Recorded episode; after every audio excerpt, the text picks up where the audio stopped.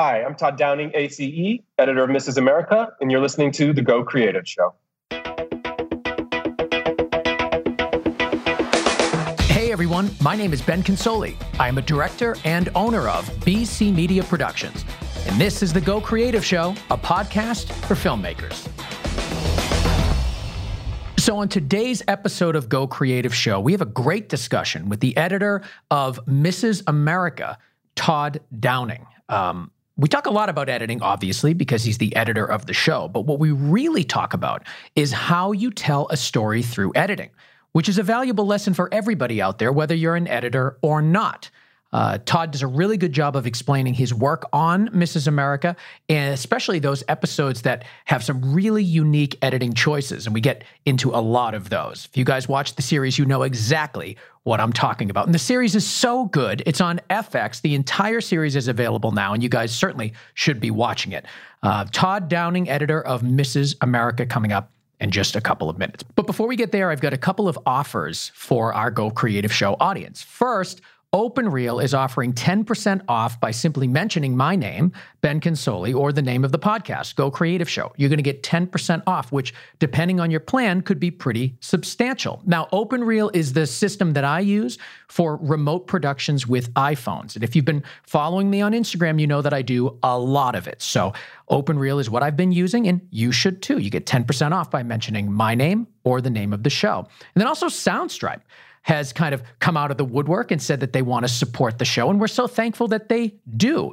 And uh, when you go to gocreativeshow.com forward slash Soundstripe and you use the code Go Creative Show, you get 15% off. And Soundstripe is a really good production music website with some really interesting stuff on there. So you should be checking that out. And today's sponsor is MZed, Education for Creatives. You can find them at gocreativeshow.com forward slash MZed. And we're going to talk a little bit more about them later in the show.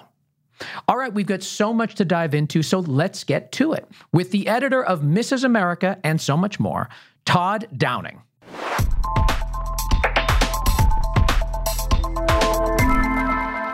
So I'm here with Todd Downing, ACE. I'm um, talking about his latest project, Mrs. America. Todd, thank you so much for being on Go Creative Show. Thanks. Good to be here.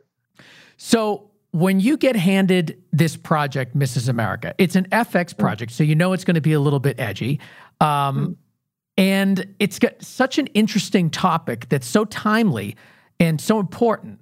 Uh, how do you react to this when it gets when it gets handed to you as a as a I guess a potential project at the beginning, and then eventually, yeah. how did you land the job? Well, the timeliness was a huge attraction. Like when they approached me, I was like, oh, this is it was the perfect timing because the you know all the momentum for the ERA was coming back in a few states of it being passed again. Um, you know whether that will stick or not is another question, but it seems like it was in the air. You know, and with the Me Too movement happening and everything, it just seemed like a really, you know, and then a largely female cast. You know, even one episode is there's no men at all in it except for background. Um, it just seemed like yeah, it was just original and timely and really, you know, and then, you know, Cate Blanchett and Sarah Paulson and Margot Martin and um, Tracey Ullman. Like, I mean, it's like everyone. No, that, no that. it's exactly, exactly. Well, how does it, how does it even work for editors? Like, we have a lot of cinematographers on the show. Oh, you, uh-huh. everything's falling apart over there, Todd. I'm, i know. I'm not tech savvy. That's why I need assist. I need my assistant editor here for this. yeah, exactly. Well, how does it work for editors? Like, we talk to cinematographers a lot and uh, they always tell us that they've they'll create like a lookbook and they'll give it to the director and they'll sort of lobby for the job a little bit. How does it work with editors? How how do you like get these projects? Um, I think sometimes it's I'll I'll look at work that the person has done that I'm interviewing with. Um, maybe research that you know something like Mrs. America, where it's based on history. You know, you can do a bit of research of that too. I knew a, a bit about it. I grew up in Illinois, um, downstate Illinois, like a couple hours away from Phyllis Schlafly. so I was kind of familiar with that type of Republican woman, you know, that was around, even though I grew up in a very liberal town, like that kind of Republican woman was around. Um, so it just felt a bit familiar to me, that kind of like, you know, polite hate. like they're not going to say it out loud.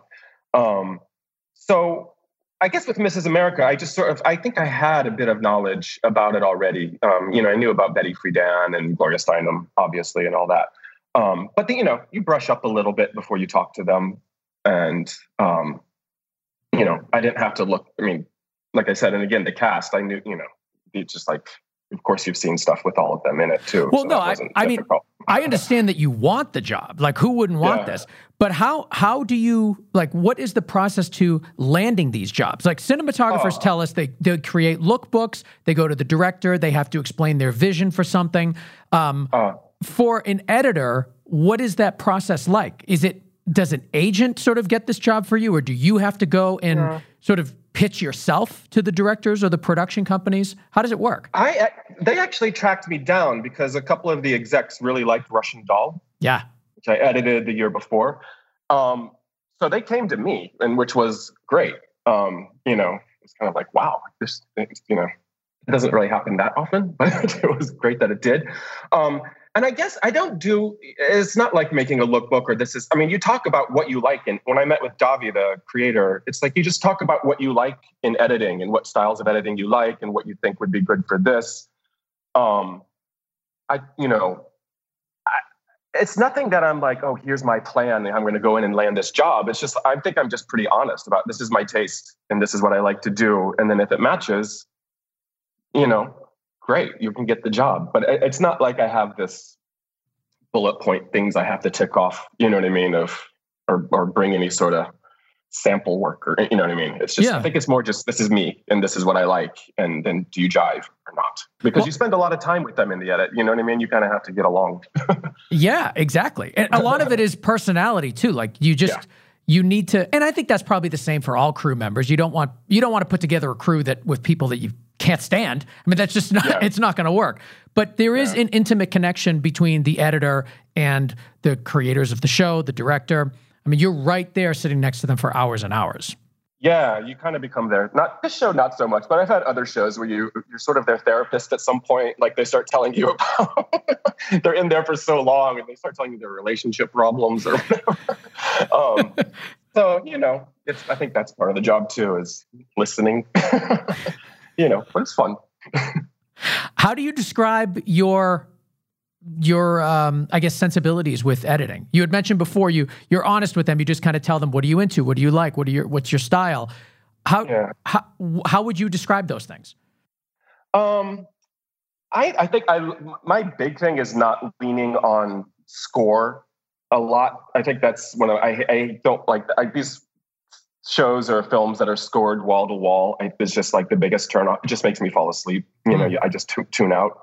So I think for me is trying to get it to work without music. I always do a pass without music first, just to try and you get it. And then when you add the music, it's just icing on the cake rather than supporting all the things you couldn't make work in the edit. So I think it's part of that. I know when I met with Dahvi, we talked a lot about like 70s films. Like I'm really into American 70s Altman, stuff like that and and so was she. And we just you know we just had this i think a lot of times when i get a job is when you you just start talking about films that you like. And if the showrunner likes the same films it, it, it tends to it tends to work. So, yeah. Yeah. yeah that's usually it's interesting to hear you say that you like putting together an edit without music first because i'm doing a yeah. sopranos rewatch right now. And the first time oh, okay. the first time i watched it I, I loved it. I mean, it, it's a great series, but it was so long ago. Like I wasn't even really working in the industry that much when when I was watching it the first time. Watching uh, it uh-huh. the second time, I'm going through the first few episodes of season one, and I'm like, "There's no music." Like it, uh, yeah. it, it like just became clear. I'm like, "Oh my god, there is no score in this yeah. show." And it, I have I'm, I'm season five right now. There is just no score. There's obviously sound design in their songs. Yeah you know the the creators put music like actual songs in there but they're ne- it's not a score. And i didn't yeah. really notice that the first time. And i think that is one of the reasons one of the many reasons of course acting and script writing and blah blah blah. But that is one of the reasons that make it feel so real. And i think the same is true for mrs america. Like you are so drawn into the dialogue and the acting when you're not mm-hmm. being constantly told how to feel through music it, it's yeah. a it's a unique take. Now, I mean, I love shows and movies that are filled with score too. I mean, it is what it is. But there's something really pure about pulling that out.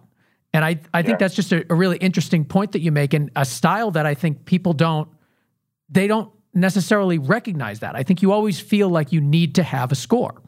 Yeah, I think one of my I don't have many rules, but one of my rules is don't score dialogue. Like if two people are talking, like let it. You know, it's just gonna. I don't know. For me, that always ruins. And and like you, like The Sopranos, my favorite show of last year was The Deuce, which also has no score. Oh, I haven't seen that yet.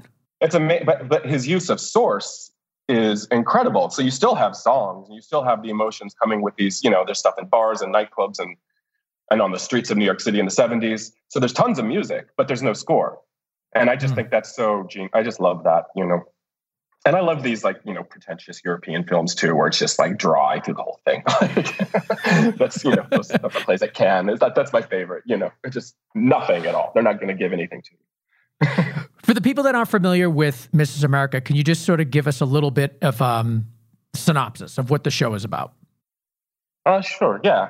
Um, it's basically about the fight for the Equal Rights Amendment, which would codify in the Constitution that women and men had the same rights, which is kind of shocking that we don't have that. Um, and about so it was on its way to passing with flying colors. Every even Republicans, everybody was passing it, and then this woman named Phyllis Schlafly is who came out of the woodwork and she had her little she was kind of like breitbart or something like that she had her maybe not as big but she had her like mailing list it was like the 70s version of that where she'd have mailed stuff out of right-wing stuff um, came out to stop it basically and organized and she's kind of responsible for organizing the religious right in the in the us um, you know there's because jesse helms makes an appearance um, dick cheney you know all these people there's all these that's one of my favorite things about it is all these characters we know from now who just pop through, walking through, you know, Roger Stone, Paul Manafort. Um, so she kind of made it into, or was part of the reason why that became such a force in American politics. And then also had followed the feminists as well that were pushing against it, you know. Now, have you worked with the show's creator, Dahvi Waller, before? Am I, I don't know if I'm saying the last name right. So this is the first time. Yeah, yeah. Yeah, that's the first time. Yeah. I knew one of the writers, one of the writers is a is a friend of mine.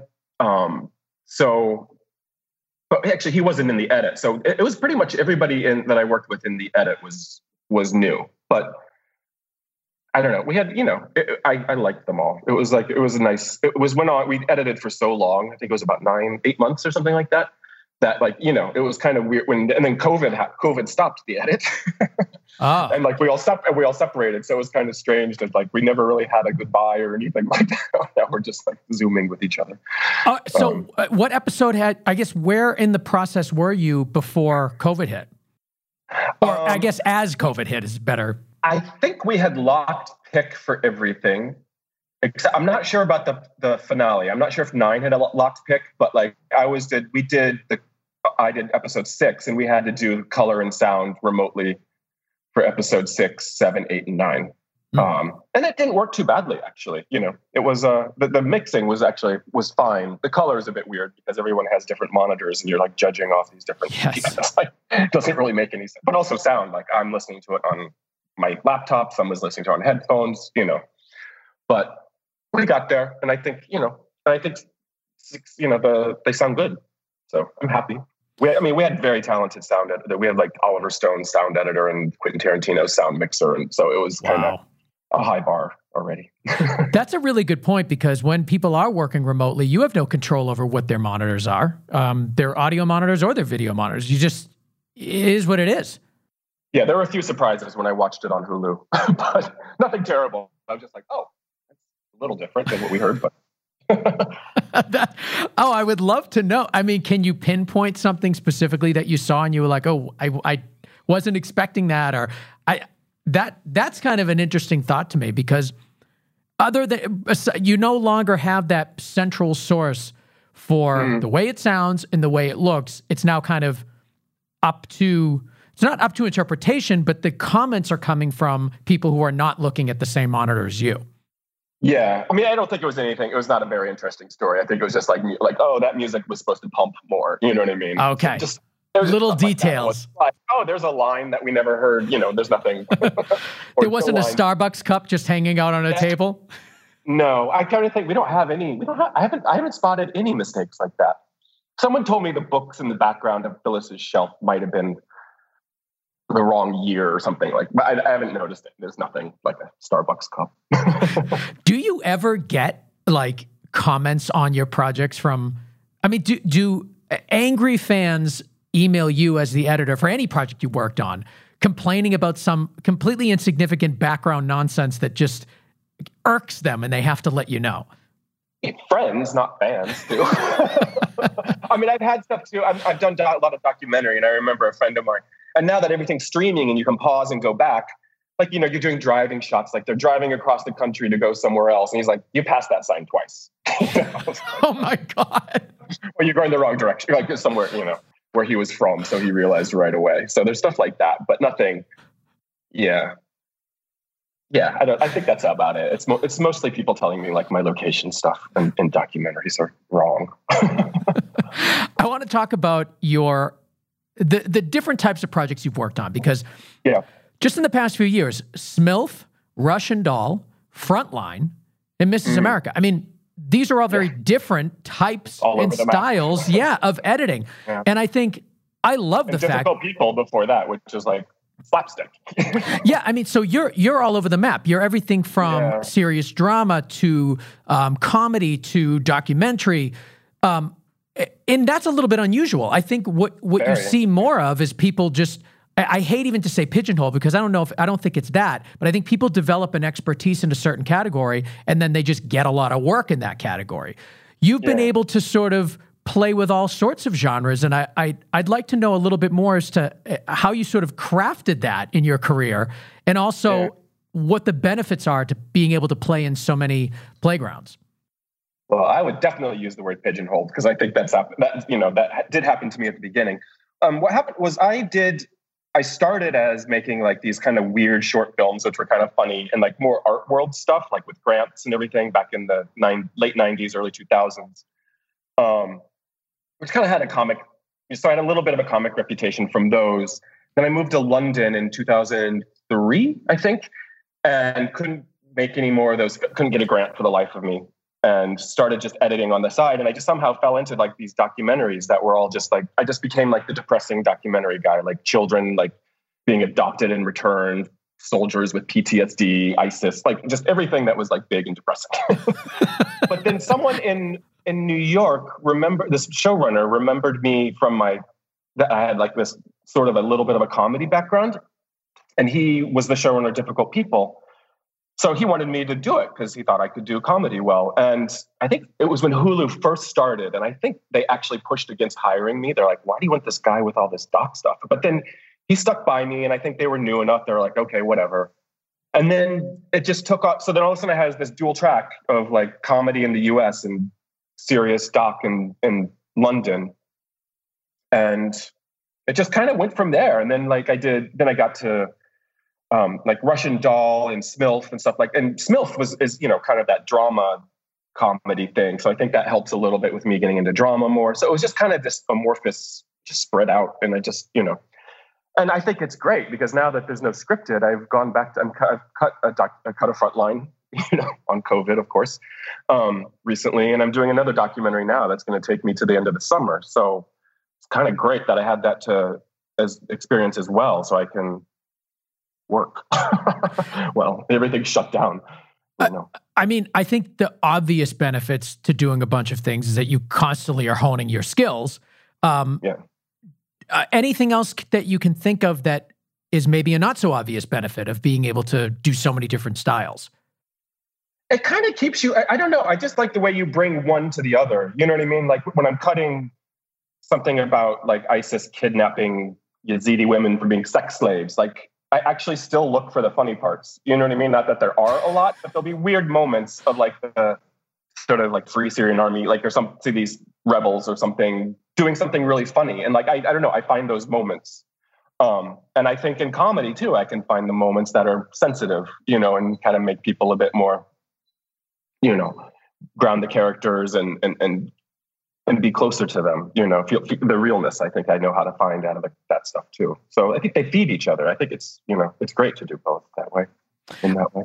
I'm sure there's a lot to this answer, and I don't mean to mm. go down like huge rabbit hole, but I am a little bit interested how you would like how would you describe what what skills you need to be a good comedy editor, and then mm. also apply that same question to a good you know maybe dramatic editor or documentary editor. Like, what are the yeah. skills that you need? I think out of comedy, drama, documentary, time comedy, obviously timing is like the mo- by far the most important. And I remember Scott King, the guy who hired me for Hulu, and he brought me over to Smilf as well. Um, I learned so much from him. He used to run Mad TV too, and like he was oh. just you know telling me all these like don't cut on a joke, you know, just all these just like kind of simple comedy rules, which you can also break, or just picking up you know taking out air and stuff to make stuff funny. I feel like uh, yeah, comedy is really is probably the most difficult out of them. Well, besides well, documentary, you need to know how to write a bit too because you don't have a script. um, sorry go back no stay, stay on com- stay on comedy and and i am interested yeah. i want to talk about documentary too but for yeah. let's just stay on comedy for a second you're talking yeah. about obviously timing you'd mentioned something about not cutting on the joke what do you mean by that like i remember cutting something for scott once and it was like there was something funny. I don't know. It's probably something like I mean, just I can't remember exactly what it was, but say somebody fell, and that was the joke of them tripping or falling over, something slapsticky kind of thing. And like I cut right as they fall because in in like doc or drama, you would kind of cut on the movement to give it this thing. And he's like, no, no, no, no, don't do that. Let them, you know, let them do it. And it, you know, and it's true. It's like don't in the middle, or if someone's saying a line and the punch, and let them say the whole line. Don't cut right before the punchline. You know what mm, I mean? It mm. kind of and you know some there obviously there's always exceptions to the rule but i think he's right i think there's something about just staying on them you know to let them do the joke that makes sense because the instinct is to cut like in the case of the person falling the instinct is to cut on the action but the yeah. action you need you need it to finish in order to really get the joke that makes sense funny yeah so yeah i learned a lot scott is amazing Scott King. He's like, I learned a lot from him, actually, I think, out of editing with anybody. He was just, he's very, because he's really good with story too. So he can get the, he can rearrange. Like that was the thing. That was great with him. And with my doc help too, is like sometimes difficult people, we would rearrange the, the scenes and re, almost like rewrite certain things if they weren't funny enough in the edit. And he, you know, he's just great at like, put this here, put this here. And like, yeah, it just, I, I think that's, that opens your mind in comedy of having that doc uh, openness to just move things around because there's no there were never any place in the first place you know so you have the freedom just to move anything anywhere. Did you ever watch portlandia?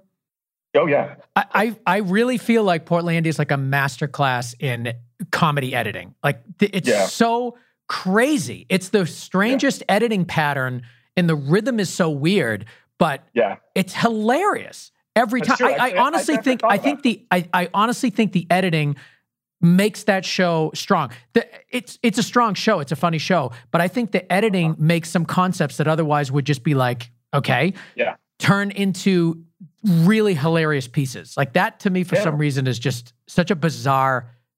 Yeah. I don't know who is editing that show, but it is it is very strange and very funny.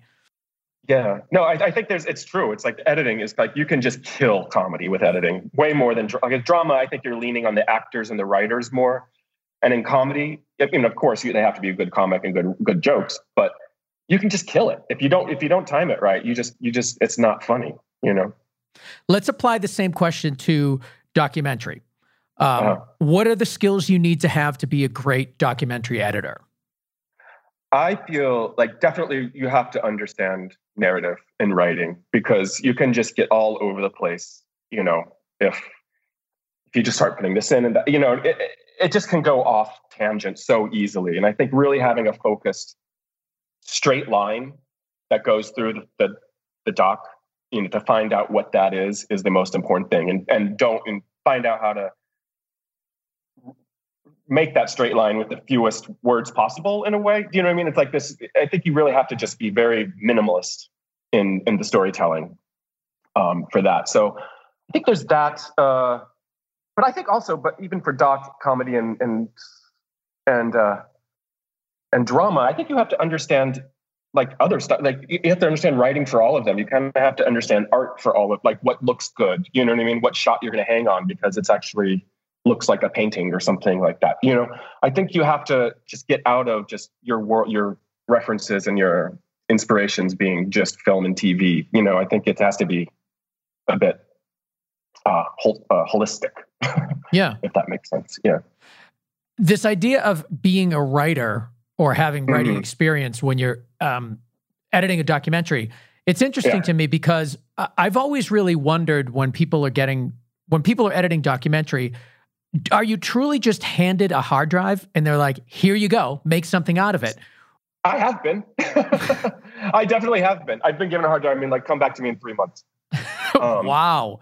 Yeah, um, I've I've, know, I've worked with other doc directors who who want to be in the edit with you all day, every day. This guy named James Jones, I worked with a lot in London. He does a lot of great stuff. Um, he's very much like he wants to watch everything with you, look at every, you know. But I've worked with other people who are literally just like get back to me when you have a rough cut. Wow. You know, So, you're pulling, it's- I it's mean, a you're, of pressure. you're making the story in those, in those instances. Some, yeah, a lot. I, yeah, I mean, not totally because they filmed it and they picked the story. You know what I mean? and Stuff. course. But yeah, you're definitely Yeah. It in the case of Frontline, more of an episodic thing. Um, just to highlight that because you've done a bunch of episodes for for that show, and that show is fantastic. Um, Yeah. In those cases, how does it usually work? That frontline's a little bit different than other docs because there's usually a very quick turn. Like the last one I did, I think there were four editors on Wow. because they usually have, you know, and they cut an hour. We did an hour in four weeks or something like that. Finished it in four weeks. Um, so it's usually much more. There, the directors are much more like this is what we're doing because there's really no time to waste. I've worked on a couple that are a bit more observational, docu verite feeling kind of thing but they're usually very much like this is what we're saying this is what we're doing you know and then you have room within that to sort of make it a bit more artistic and and whatnot um but yeah there there's not a lot of let's explore and find the story kind of stuff with frontline Yeah, yeah. Well, I can't. I mean, I, with that sort of deadline and timeline, I mean, how how can it be? I mean, you can lose yourself in this footage for months. Yeah. I mean that's it they do give you t- like they're great with like if you're if something is going well they do extend stuff and push stuff if they're like oh this is going to be great because they're really they re- they appreciate craft there you know what i mean and they, and they let it go like they let you go over they're not like okay we're done just get it on the air you know Yeah. they never do that um, they're always like pushing for it to be the best so Well, you can nice. tell with the. I mean, the quality of the show, you can really tell. So that yeah that must be that must be really fun for you. Just loving documentary, working on a show like that. It is. It's intense. I mean, the COVID when the COVID thing I did, it was like, you know, I'm sitting here, I'm doing, but we're doing. I was editing here. I think two people were editing in London, and then like the producer was in Italy. It was just like we were all over the place. But like, you know, the whole thing was taking off. I'm hearing all the sirens outside and looking at all the death toll. It was like it was pretty intense to kind of work on that while shit was hitting the fan. Now, th- this is the one inside Italy's COVID war was the title of it, right? Yeah. so I haven't seen that one, but I definitely going to because I'm interested in the topic and it's a great show. But uh, were you in like I guess were you living in in the U.S. during this time, or was this also where you were in London? Yeah. Yeah, but I was in I was in the US, but the, the frontline thing kind of came from London because they do a lot of co-productions with the BBC. So I was working on a BBC show there, and they did a co-pro with uh, and Frontline picked it up for the US, um, and so that's how I first started with them. So it's weirdly Frontline has a lot of stuff. A lot of their international stuff is done out of London. I, I'm just looking at the uh, uh, your IMDb uh, for Frontline. Inside Italy's COVID war, escaping ISIS, Yeah, uh, was- Syria's second front, uh, children of Aleppo, and secret state of North Korea. I mean, you really run the gamut with your topics. I know. It's yeah, it's kind of intense. That, that's, the ISIS ones were really, de- you know, watching ISIS videos of them decapitating people and stuff like, you know, for days on end is not is yeah, probably not the healthiest thing for your head. So I oh my actually stepped God. away from doc a little bit after that because I was like, oh my god, give me Hulu. I mean, give me difficult people. you know, I just want to do something funny and ridiculous.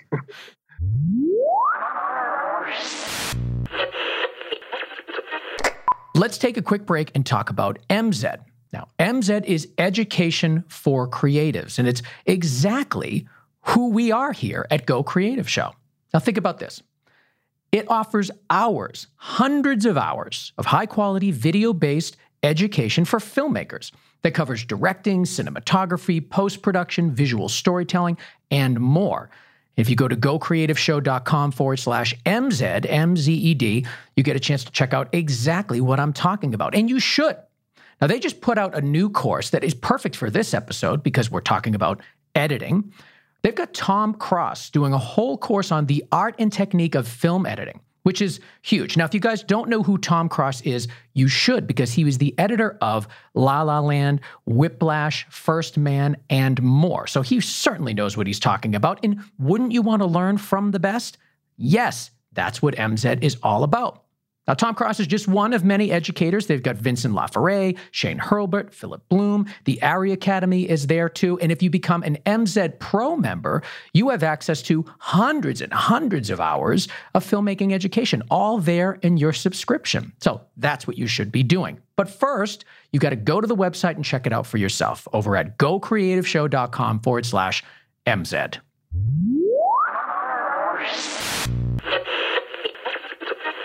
I want to circle back to Mrs. America and talk. Let's walk me through kind of the way you uh, you prepare for a show like this. Uh-huh. How how does the process begin? You mean prepare before I'm in the edit, or yeah, prepare like with footage? Uh, pr- just what is the process like when you you begin the project? You're starting. This is your first day on the job. What does that first day look like? Um, I'm very, I, I want to watch everything. You know what I mean? I'm very meticulous with notes. I watch every take with every angle, and I put like and mark down which you know things that I like, which I go back to later, and I'm like, why the hell did I mark that kind of thing? But I, you know, I just want to very, I just want to watch everything first before I start cutting, and documentary as well. I do that. But um, Mrs. America was it was pretty stand you know it wasn't like i mean there was not a lot of improv. It was it was very scripted. They you know the actors were all hitting their line you know there wasn't a lot of fixing you know what i mean? So it was kind of or trying to make things work because everything everyone was very knew exactly what they were doing. So it was kind of great because in that way you could just you're already at this level and all you have to do is bring it up to there you know? Um so it was a lot about acting you know what i mean? About finding performance and what you know what tracks best with performance and and stuff like that. Did you get any notes from the director or showrunner about which takes they liked and wanted? Oh yeah, definitely. Yeah, we went. There was a lot of. I mean, especially at the beginning, I think there was a lot of like, who are these? And I think that's with every show. It's a lot of like, who are these people? Who you know, um, uh, you know, how big? It's the, the whole grounded versus performance, performative kind of thing. You know what I mean? Where you have to kind of find the right balance of it being, you know, because like Tracey Ullman is hilarious and she can be really big, but sometimes you want to. But she, you know, she gave it to us, so it was fine. Cate Blanchett, on the other hand, just is incredible, and she knows exactly what she's just like. Does the exact same performance every time, and like that's what she's like directing it herself. you know? Wow. Like, this is it. Boom. Julianne Moore was like that too. She did a guest appearance once on Difficult People. It was like every take she was like, this is she decided what she was doing and she did it and like okay. So that must be kind of fun watching these actors give you varying performances I, I, mean in cases when they oh. don't obviously too but like just to see the ones that are too much. Like going to these you know classic amazing actresses and being like and looking at their performances and be like no i don't like that one. I like that one. I, I don't like that one. It's kind of incredible yeah you're kind of like oh, i don't know Cate's not so. good. I mean, I don't think I've ever said Cate's not so good in the scene with her. There actually really wasn't ever. A, No, I don't like that one with her or with Tracey Ullman or Sarah Paulson. Actually, um, they're just they're such pros. With other stuff, there's definitely you know other shows I've been on. There's definitely sometimes a lot of work to be done. To I think I talked to Dahvi about that a lot when I interviewed with her. It was about I was like half of editing is fixing acting. you know, it can really be like trying to you know not on Mrs. America didn't happen. That's right. Mrs. America was flawless from start to finish, every single performance. Um, okay, so you're you, you like to see everything. So you're ingesting footage, you're watching it all. Can you talk to me about the way that you work with your assistant editors and uh-huh. um, just to kind of set up your projects? Well, um, Lily, uh, this woman named Lily Janney, she was my assistant for Russian Doll and Mrs. America, and she um, she's just like she's a she has like a history degree from Yale, so she's like super brilliant, and she's just very meticulous. Doesn't forget anything. So and I forget everything. I'm completely absent-minded, so it's kind of amazing to work with her. So she has she scripts everything, and puts in the script sync and everything like that, and um, sometimes she's assembled stuff for me. She's kind of she's cut some stuff too now, so she's kind of a junior editor in other worlds. Um, so I'm trying to think. It's like it's and I also lean on her when I when I have a cut done. Like I, the first person I ask to watch it is Lily. You know, I mean, I have her come in the room and be like, "What do you think?" Because I totally trust her to see, and she'll remember. You know, she has a remember something that like I did I forgot about, or you know, and she's seen all the takes more meticulously than I have because she's logged them all too. She's like, oh, yeah. "Oh, what about this?" So I, I mean, it's great when you have an assistant like that. You know, that you can. I've had other assistants where it's just like they just do the stuff, hand it to you, and like maybe you don't you know, maybe you don't really have the same taste about things. So, but it's when you have one that you have the same taste with and you trust, it's like incredible. Bad news is like she'll probably move on and become an editor soon. So I'll have to find another one. That's what happens. What is their assistant editor responsible for? Um, organize, uh, logging all the footage, making sure all the takes are labeled correctly, doing the script. So when you um, script sync, so when you click on the the line, it goes to the different takes. Um, exporting outputs. Lily also she does uh, she's good at After Effects, so she'll do if we need little small After Effects fixes and stuff. Mm-hmm. They, I think that's a good assistant editors have to if they do After Effects they'll work all the time. um, and then so she does sound work for me too, like finding sound effects and building some background stuff. Yeah. Uh, we have a question from Twitter from Jaden Marvel. Uh, wants to know oh. what is a scene in this series that you are particularly proud of, and how did you cut it? Um, I think in episode eight, when Sarah Paulson's character Alice takes the Christian pill and is drunk. You got an Emmy consideration for that one. Yeah, well, we'll see. We'll see. We'll see what happens. But um, that was amazing to cut. It was like, and the director is this woman named Janicza Bravo, um, who had this film Zola at uh, Sundance last year. Who's an amazing director. Her stuff is always just a little bit. She did the Juneteenth episode for Atlanta also, so her stuff. She's always like the one to do the artsy ones, I think. Um, so it was just working with her and and and getting the scene without it trying to be too trippy and being like, oh my God, you know, I'm on acid kind of thing. And and having just really be with her what it feels like to be on some weird pill for the first time in like enemy territory, you know, mm. um, and also be in, in, intrigued by it all too. So I think that was my favorite because you could do anything too with it. You could move the scenes like there was no, it wasn't narrative. So like you can move the cuts around. You could put weird jump cuts in. You could play with the sound, which I love to do a lot. Um, yeah, that was. I think that was definitely my favorite. Uh, can you describe the scene and describe the decisions that you made to mm. you know make it what it is? So Sarah Paulson's character is uh, anti. She's a like Christiany anti ERA person, and she meets a a woman at the bar who gives her a pill to take. You know, to make her feel better. And so she takes it because she calls it a Christian pill. And then slowly, it's just like. Oh, she, we never really say what the pill is, but it's it's obviously affecting her um, strongly. so she kind of just it sort of overwhelms her, and she she walks through this like women's conference where there's like a lesbian uh, therapy scream session or like a kung fu, like a, a women's self defense thing, and you know abortion people brag, you know. Uh, talking about abortion. And so it's, it's her walking through this world while fucked up on drugs for the first time, basically.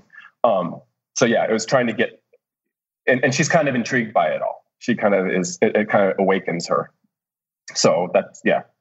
So, so you need to, so you need to basically create this experience for her in the edit. Yeah, yeah, yeah. Can you talk to us about some of the decisions that were made and oh, why? Yeah, um, a lot of it was uh, like I said, we didn't want to make it, we didn't want to put effects in to make it like, oh, here's a bunch of trails, you know what I mean, to make it look like that. You wanted to be with her a bit. You didn't want to just make it about the editing. You kind of wanted to stay with her on this journey.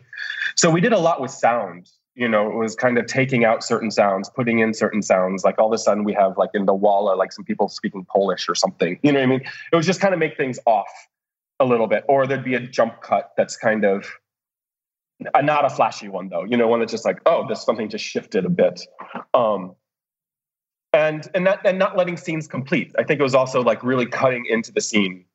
Um, so it was like glimpse. So it was kind of like these glimpses of reality. You know what I mean? That that she's going through.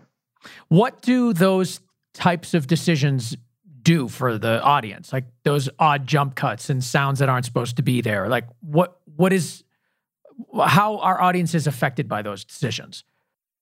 I think you just clue that, like I said, we didn't want them to be very flashy, and I don't think they are. You know, it's not like whiz bang kind of weirdo stuff. It was, uh, you just want it to be off. You don't want them to stay with the character and to be off. So they know something is, is, so they go with the character like something's wrong, you know, or different or changed and, and not, um, without like, you know, like we were talking about with music before, without leading them to, like yeah. by the nose, you know um, yeah, I think it's just to, really get the audience to feel a little bit on like keep the keep the show and make it still be part of the show, but like something some your, the floor is kind of pulled out, the rug's pulled out from under you a little bit. And I think also yeah. that this particular scene is a departure from the pace and the style of the show already. Um, yeah. By design, it has to be. But mm-hmm. can you talk to me about the pace and the style that you've sort of created in the edit? I mean, that's that's a decision that definitely comes through editing. Is how how is the series paced out? What's the feel of it? Is it fast? Is it slow? Is it you know uh-huh. th- those types of decisions? I think come obviously from the director and the showrunner too, but those are things that you feel because of edit decisions. And I'd like to yeah. talk to you about that. Like what? How would you describe the pace of Mrs. America, and how did you achieve it? Um, I think since the actors were so top notch it was kind of you could actually the pace could be of editing. Not really the pace of the show but the pace of the cuts um if that makes sense. You could stay on them longer. You know what i mean? It's like you can stay on Cate Blanchett's face for five minutes. I mean where there's that one shot in episode six where she's in the confessional mm. just one shot of her for two and a half minutes talking to a priest. Um so I think when you have actors like that, it's great. Like you can, the pace can slow down because you're still engaged without trying to you know manufacture something. I think you can always tell when not always i think people lean on it otherwise but like when things are really quickly cut a lot of times it's because there's problems i think with story or acting and you've been moving stuff around. So i think that with mrs america it was we could be a little bit leisurely with and let, let performances play out and stay in two shots of just two people talking to each other you know um, for a long time that said, you know, there's quite a bit of comedy in it as well. So there there was opportunity to sort of like do a little, you know, more comic style editing where it's a bit punchier, you know. I love scenes that just sort of linger on the on the actor.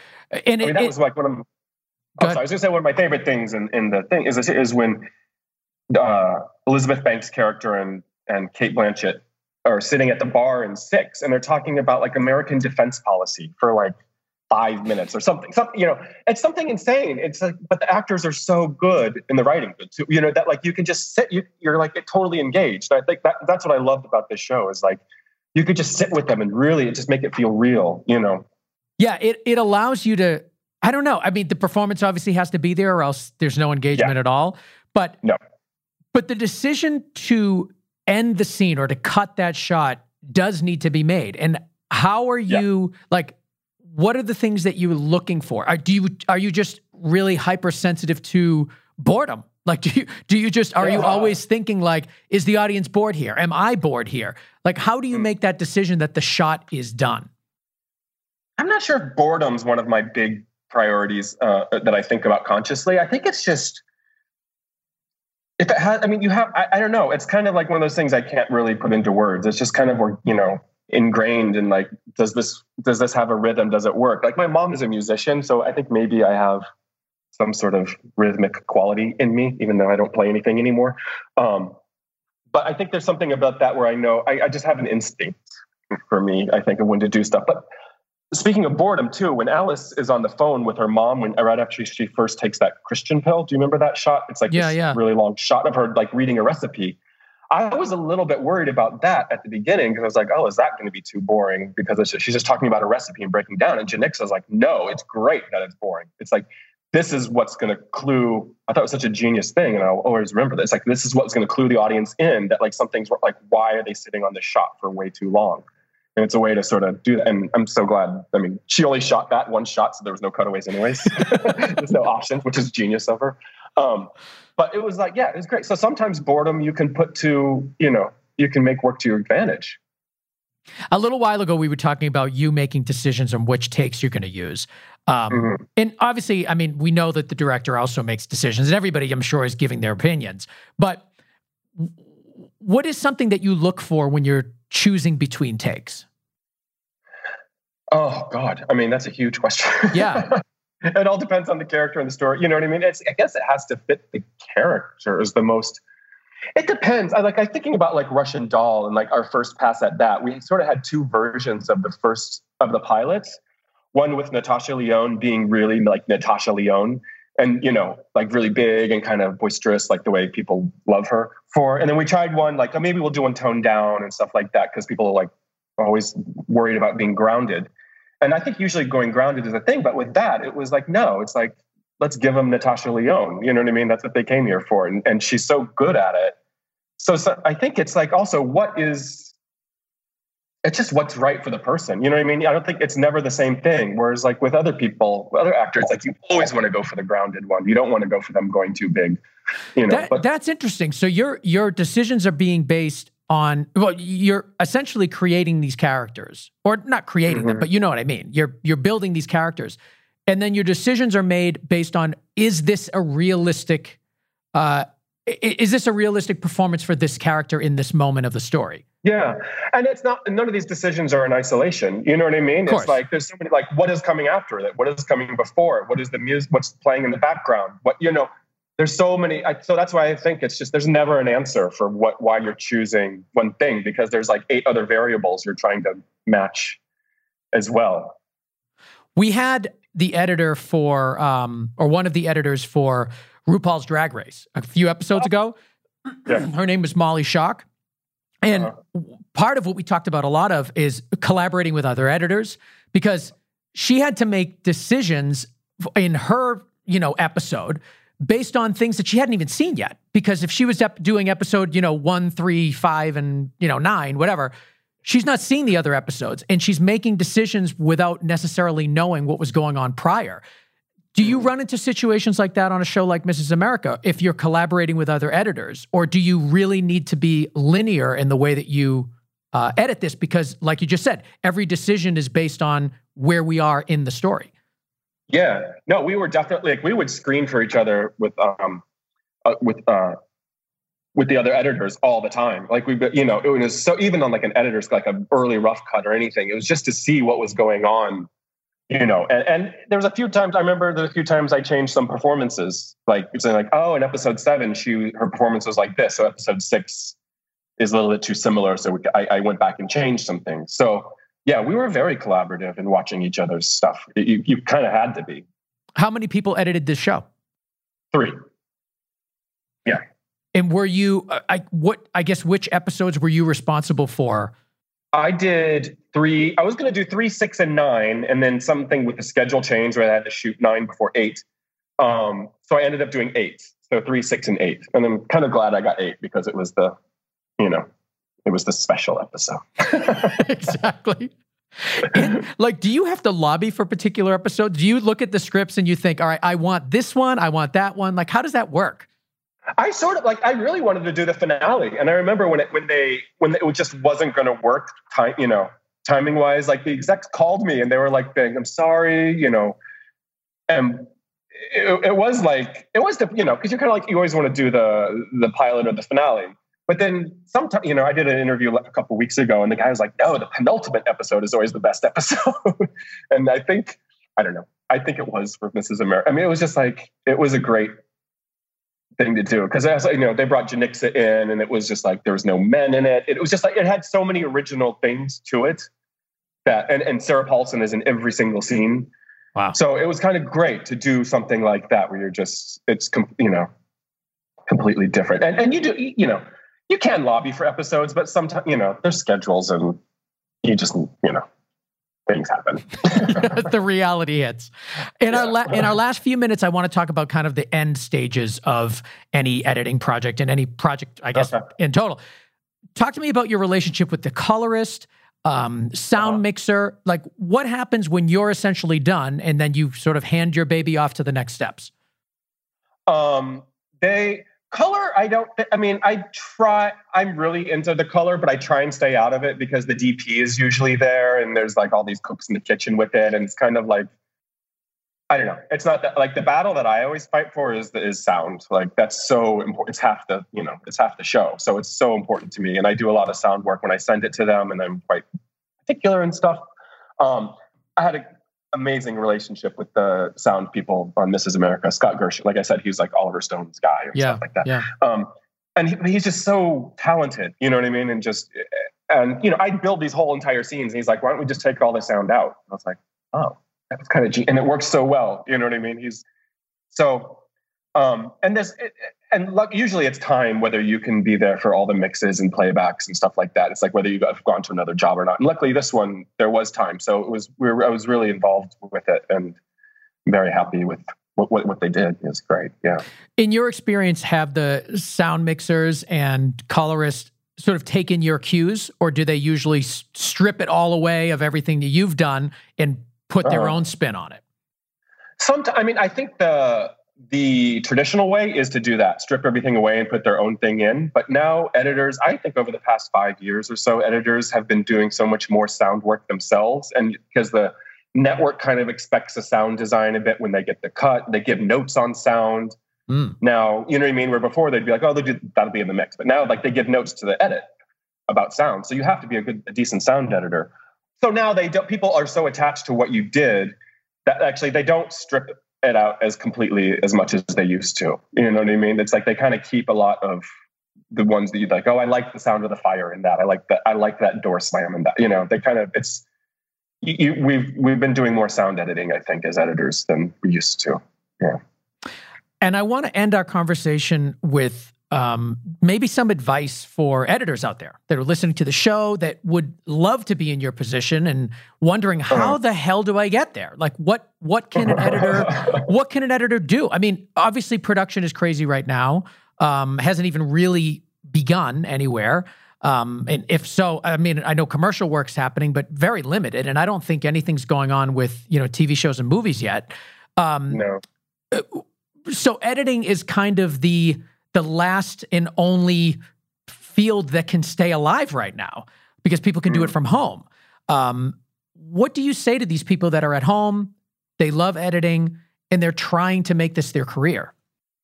Um, I think you mean like how, how should they do it now or what, Advi- advice for them? I mean, I'm saying in the context of now, meaning people have more time generally. Right. They're home. They're yeah. honing their skills in editing, and uh, uh, what what do you say to those editors that you know that really want to uh, make this their career? Where where do they go? How does it start? I think I mean also I mean weirdly I would say don't focus on editing so much. Like like it's you know go to like look at art, look at let's watch films from other countries or old films or read book. You know what I mean? Understand all mm this other stuff. Learn about acting. I think all, if, once you learn all that other stuff in the like there's you can have so many people can learn the that program and like you know gets their own kind of whatever style, I guess. But then it's the bigger decisions that like, what's this show about? What's this, you know, that that I think really will put you over the top is when you can talk when you can have this dialogue about acting or about filmmaking from the past with these showrunners. I think that's or writing and like what works narratively. I think you know honing those skills is just as important as learning how to use them avid properly. Hmm. You know? that, that's a good point. That's a really good point. I, I, think a lot of people think of editing as more of a utilitarian, like I put yeah. this clip in front of that clip, when it really is the art of storytelling.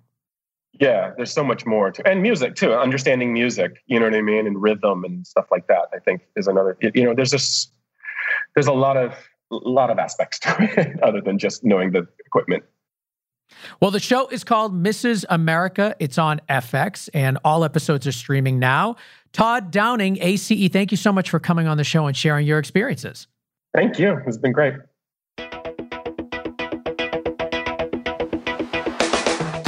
Want to thank Todd Downing for coming on the Go Creative Show and sharing his experiences editing Mrs. America on FX right now. So you should check it out for yourself. Of course, I want to thank our behind the scenes team that make the show happen. Matt Russell, who mixes and masters and makes the show sound so good. You can find him on, uh, you can find him at gainstructure.com and on Twitter at gainstructure.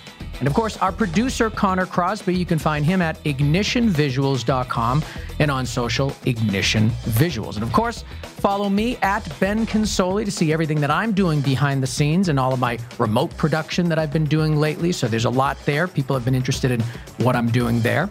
And um, our sponsor, MZed, Education for Creatives. Check them out at gocreativeshow.com forward slash MZed. And all things Go Creative Show, of course, are at gocreativeshow.com. You could subscribe to us there. You could follow our social media and make sure that you never miss an episode. So we'll see you next week on another episode of Go Creative Show, a podcast for filmmakers.